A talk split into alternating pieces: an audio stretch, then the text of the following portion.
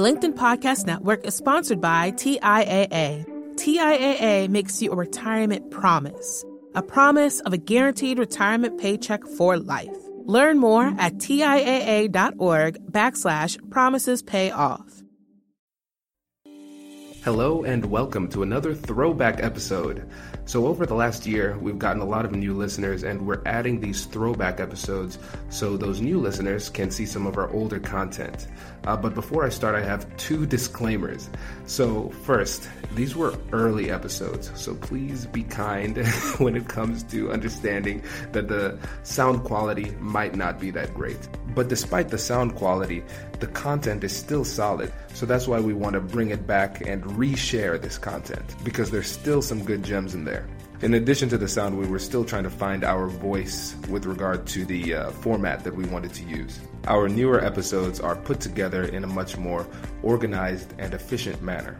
So if you are a new listener and you're looking at this and you're saying to yourself, hmm, this seems unrefined, it probably is because it is unrefined, and you should check out our Monday episodes to see our more refined work. Um, secondly, not all of the promotions from these episodes are still active, but all of the freebies that we mention are still active.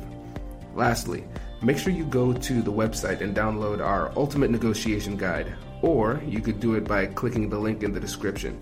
Um, the link that we're sending you to is www.americannegotiationinstitute.com slash guide.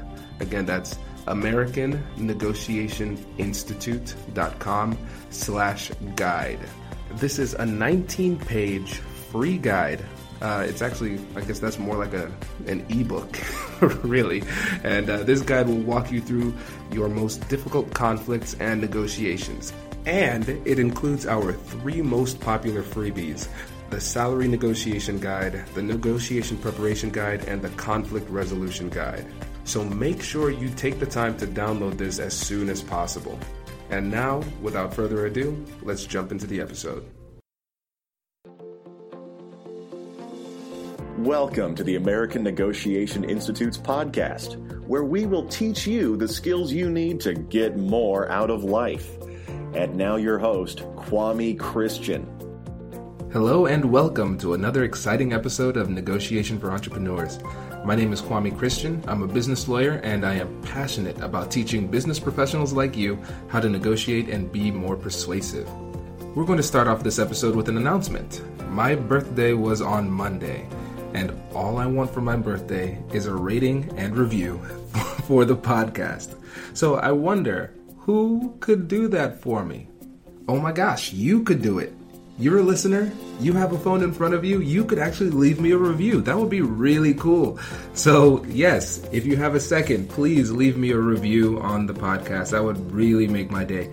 And it would be the perfect way to let me know that you care that I made it another year. And if you leave me a review with your name in it, I will give you a shout out on one of the next episodes.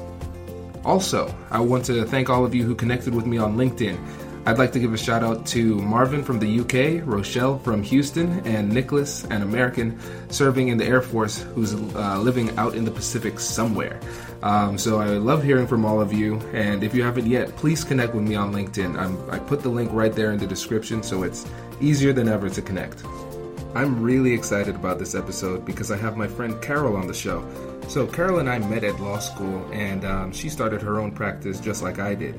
And so she's going to talk to us about how we can deal with emotions in negotiations. She's a family lawyer, so she deals with divorces and custody battles. So, needless to say, she knows a little bit about emotions. Here are the things that I want you to focus on throughout the interview. I want you to pay attention to how she negotiates with her clients to help them be realistic and focus on the big picture. How she's able to manage the expectations of the people she's negotiating with how she's able to frame offers in order to make them more palatable to the other side, and lastly, pay attention to how a timely apology can turn a negotiation around.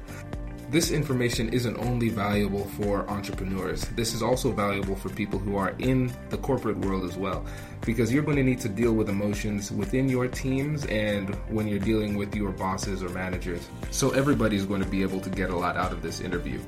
Make sure that you listen to the end of the episode because I think she gave us one of the best parting tips of any of our guests. So, without further ado, let's jump into the interview. Carol, thanks for being here with us today. I'm excited to be here. So, let's start off with you telling us a little bit about your practice. Okay, so I am a family law attorney.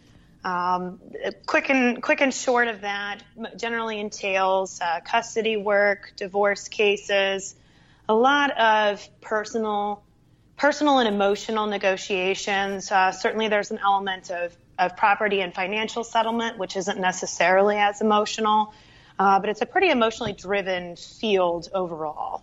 So, what kind of negotiations are you dealing with? Who are you negotiating with typically?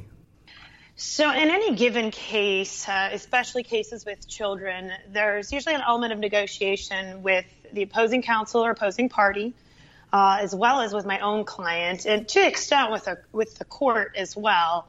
Uh, when, once you get to the trial stages and in various aspects of the hearings, but um, people often think about with attorneys that the negotiation is always with the opposing side, and I oftentimes in my practice, it, it, can be with my own client that I'm doing a lot of the negotiation, whether that's coming up with a settlement offer that we're going to send to the other side, or with um, with really just bringing my client down to an attainable goal.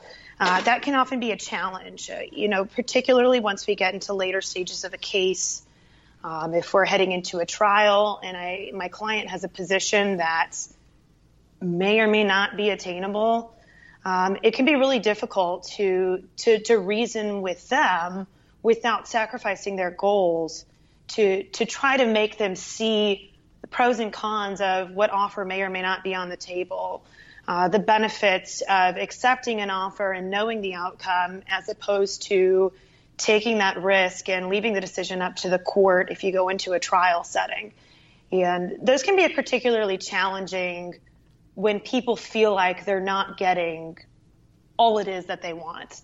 And sometimes clients have very realistic, attainable goals, and there's very minimal negotiation between myself and the client. And other times, um, the emotions can be so high that they just don't necessarily realize or understand the legal process enough to know w- what it is they can or cannot get if we proceed all the way with a contested trial. Right. And and I want to key in on this because this is something that a lot of business owners can relate to. Uh, because as the business owner, most likely, I, at least I hope so, you, are the expert in the situation when it comes to you and your client or your customer. But a lot of times the customer or client would ask for something that's unrealistic, and you're put in a position where you need to let them know hey, that's not going to work, but this will, and and have them trust you. But for you, there's another barrier because it's not just it's not just logical; it's emotional. So, sure. how do you use emotions in in those situations with your clients? Um, in these parenting situations, especially since those are the most emotionally driven aspects of my field, you know, it's important to remind clients, you know, what all a trial and contested case process can entail. Uh, a lot of times parents want their children with them 100% of the time or the vast majority of the time when if there's really nothing wrong with the other parent as a parent other than the fact that the two parents just don't get along a court may not be taking away a 50-50 time or, or whatever schedule it is that they're looking for. It may suit their needs but isn't necessarily going to be perceived as being in the best interest of the child. And going through that process and explaining, you know, whether there's a guardian ad litem and if there's a recommendation on the table that the court may heavily consider, really talking about the impact of, of that recommendation in a case, as well as uh, talking about just the emotions of trial in and of itself. Um, by the time we get to a trial in a custody case or a divorce case involving children, uh, there's a good chance that we're already a, a, year down the road from the time the start uh, or the start of the initial case was filed, um, sometimes longer. At this point, these people have both invested time and money to get here, and oftentimes people get so hung up with this is what I've been fighting for all this time. I don't want to give in and sacrifice my goals after I'm so invested in this. And it's important for people to take into account what a trial can really do to these people. Um, for instance, these two parents, when this custody case is closed, on the attorney side of things, you know, the case is closed. It's off off my schedule, but these two people need to continue with this parenting time schedule uh, at the very least until their children are 18 and realistically they're going to be parents for the rest of their lives. Um, children grow up children have other children have graduations have weddings and these people are going to have to interact with each other a lot longer than just the trial itself in going through a trial and experiencing the mudslinging that parents often kind of have to go through to show why they're the better parent can be really damaging to that relationship after the case is done. Because if you've just pulled all the emotions out and done everything to rip each other down, which unfortunately some of these cases can get to. The LinkedIn Podcast Network is sponsored by TIAA. In the last 100 years, we've seen financial markets swing, new currencies come and go, decades of savings lost in days, all showing that a retirement plan without a guarantee, quite simply, isn't enough. So, more than a retirement plan, TIAA makes you a retirement promise. A promise of a guaranteed retirement paycheck for life. A promise that pays off. Learn more at TIAA.org backslash promises pay off. From the minds of visionaries to the desks of disruptors, I'm Lars Schmidt, host of the Redefining Work podcast. Join me each week as we explore the new world of work through the lens of those shaping it CEOs, HR leaders, investors, and more. Be a part of the conversation that changes everything. Subscribe to Redefining Work today you know, it, it, can be very difficult for them emotionally to pick up the pieces after the fact. So I always like to remind parents that, especially if they're on at least decent communication terms, that there's some value in salvaging their ability to communicate and work together as parents, even if it means maybe making a couple sacrifices from what they really would want if it's entirely up to them. Right. That makes a lot of sense. And and so what I'm hearing here is first educating them on the process, which is really important because it helps you to establish expectations. And um, really, the foundation for any relationship is, um, or the, the thing that really hurts relationships, and in this case, the relationship between you and your client, would be the violation of expectations. So you're right, educating them up front and setting those expectations is going to be important.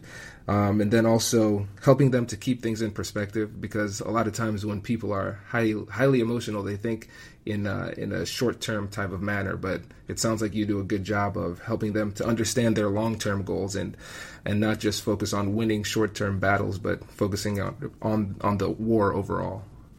Absolutely. I mean, in general, the expectations can be tough on people when emotions are, are involved.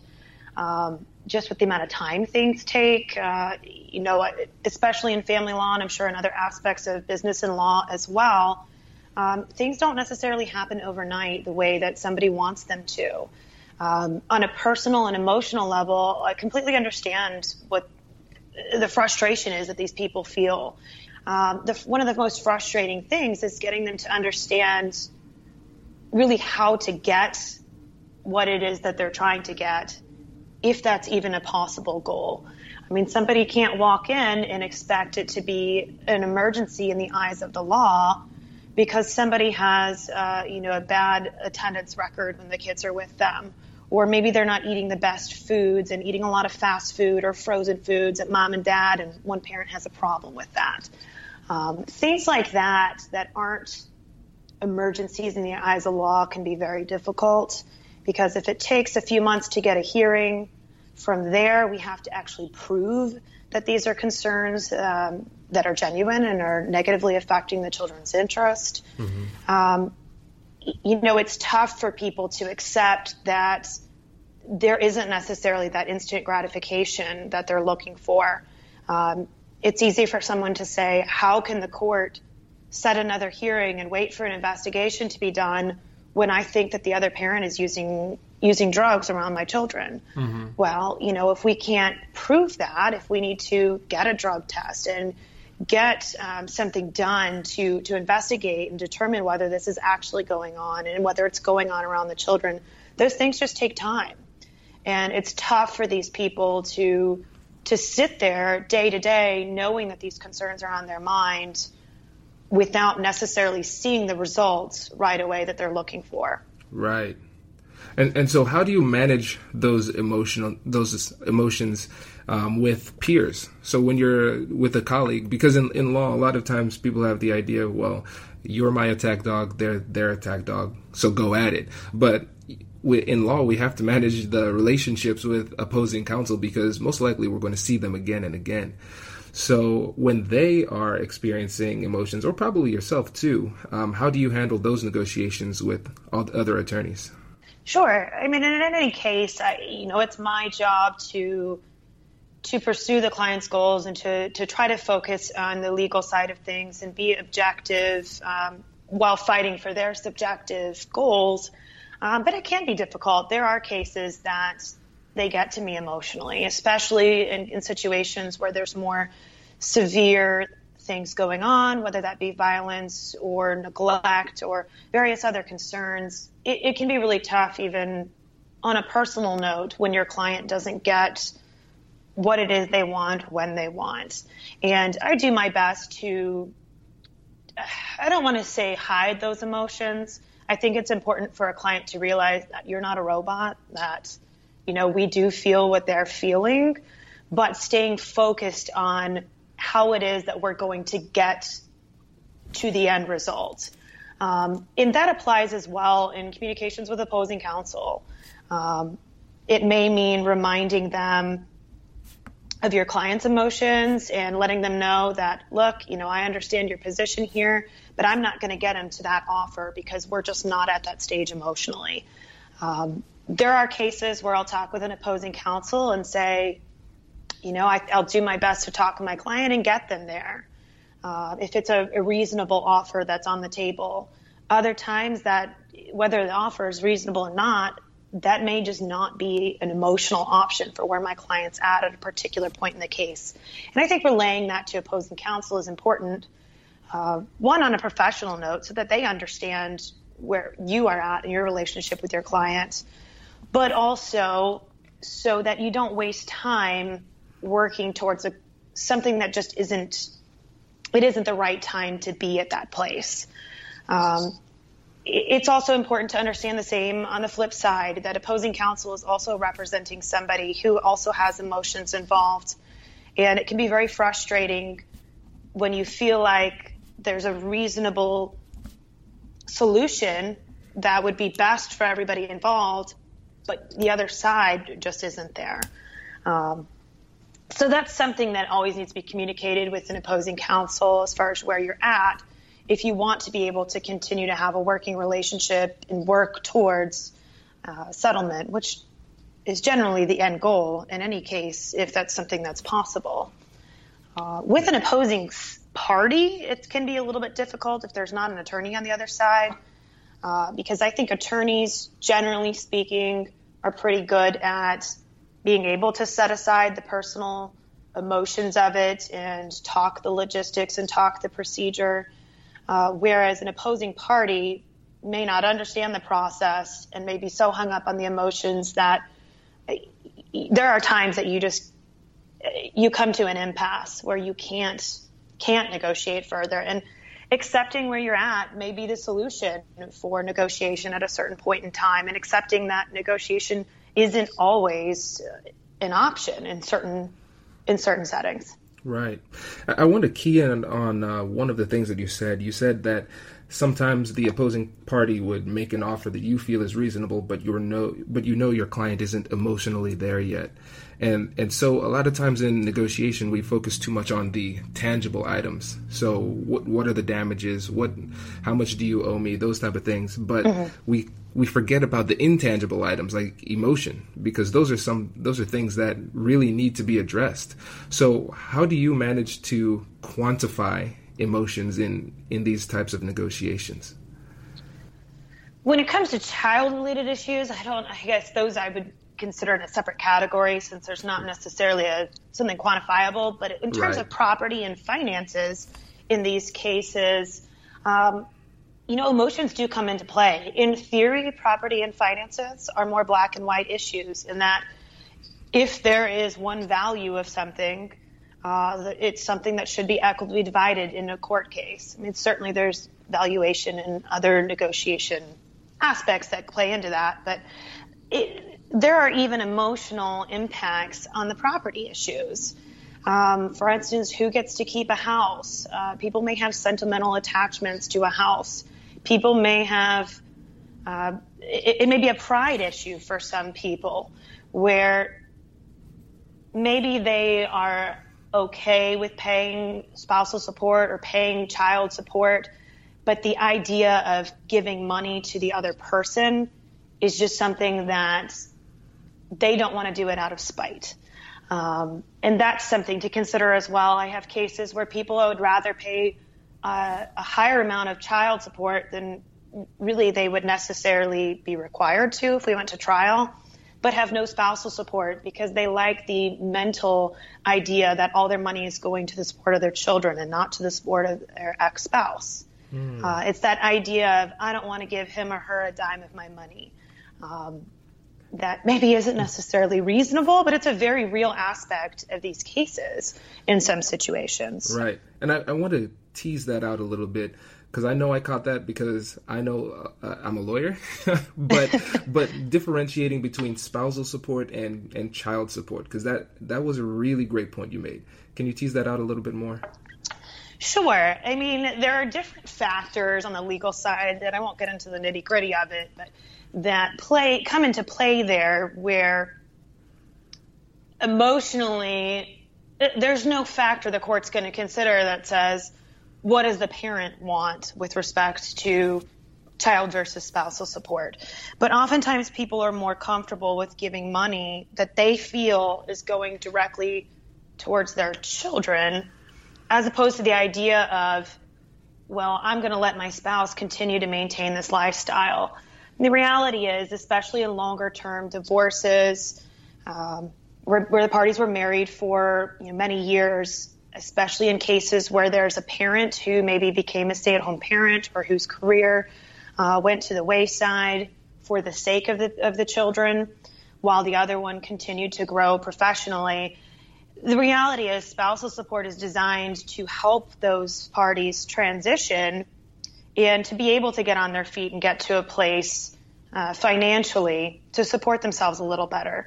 If somebody's been out of the workforce for 10, 15 years, that's not going to happen overnight.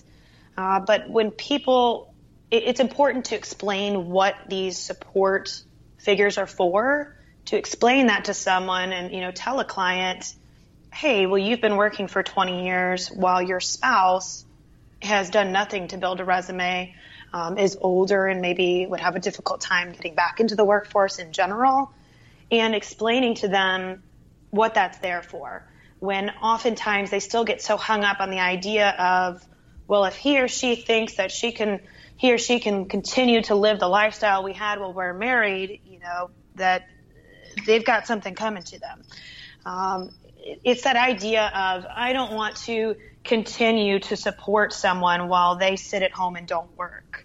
Um, it, it, you know, they may have been fine with that while they were married, and that was a family decision together. But nobody likes the idea of, well, I'm going to continue to work and pay my money to somebody who isn't working.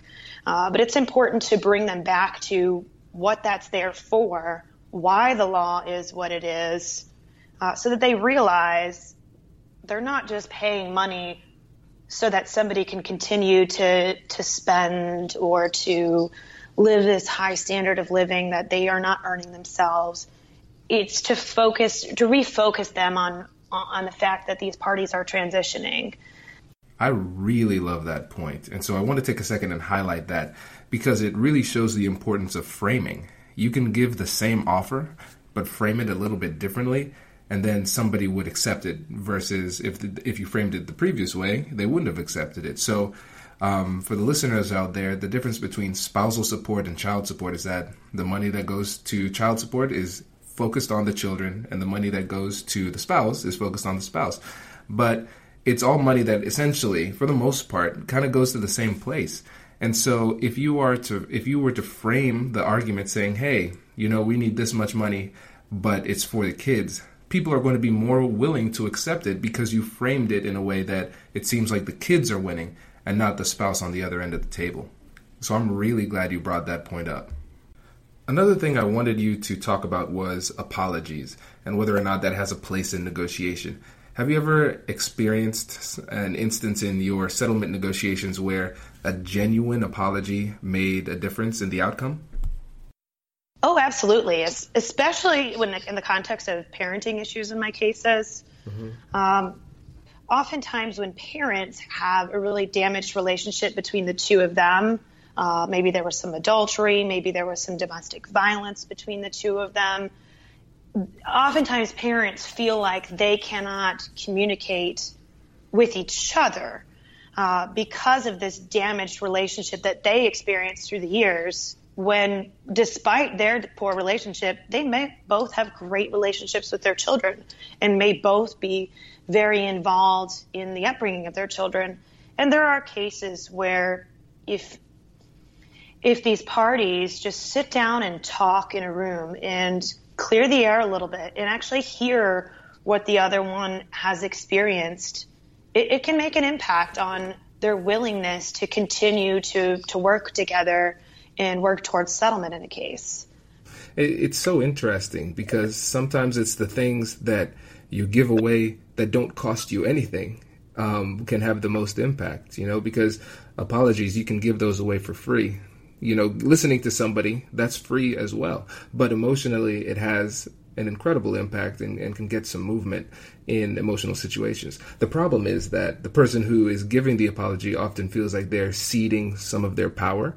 And so you have to get through that, that pride, that personal pride right. in, in order to do that.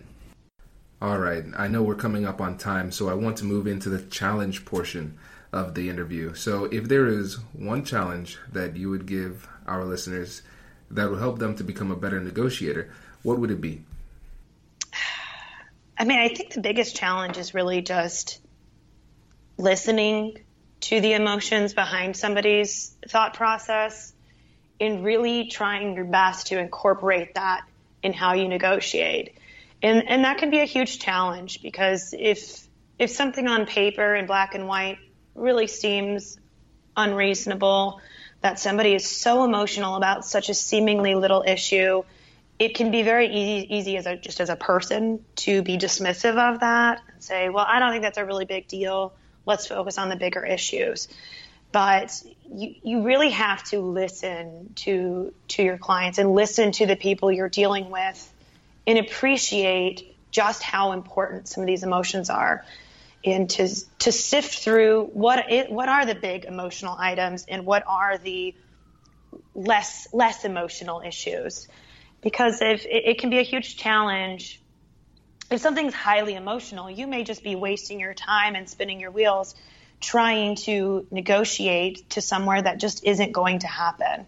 And i think the challenge is realizing what those issues are early on and approaching them being aware of their emotions and then taking apart the other issues that maybe are not as emotional and trying to solve those issues first.